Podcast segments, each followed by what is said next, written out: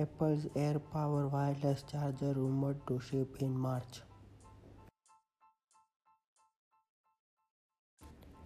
YouTube on Apple TV updated following users complaint over subscription layout and more.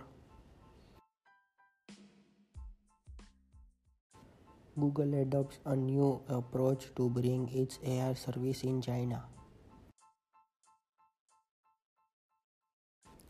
Microsoft and Xiaomi are partnering to make AI powered speakers and smartphones and more.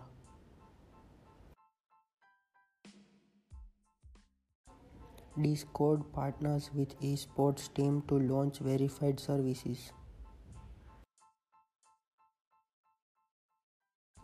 Twitch first live game show on Steam debuts on March 8.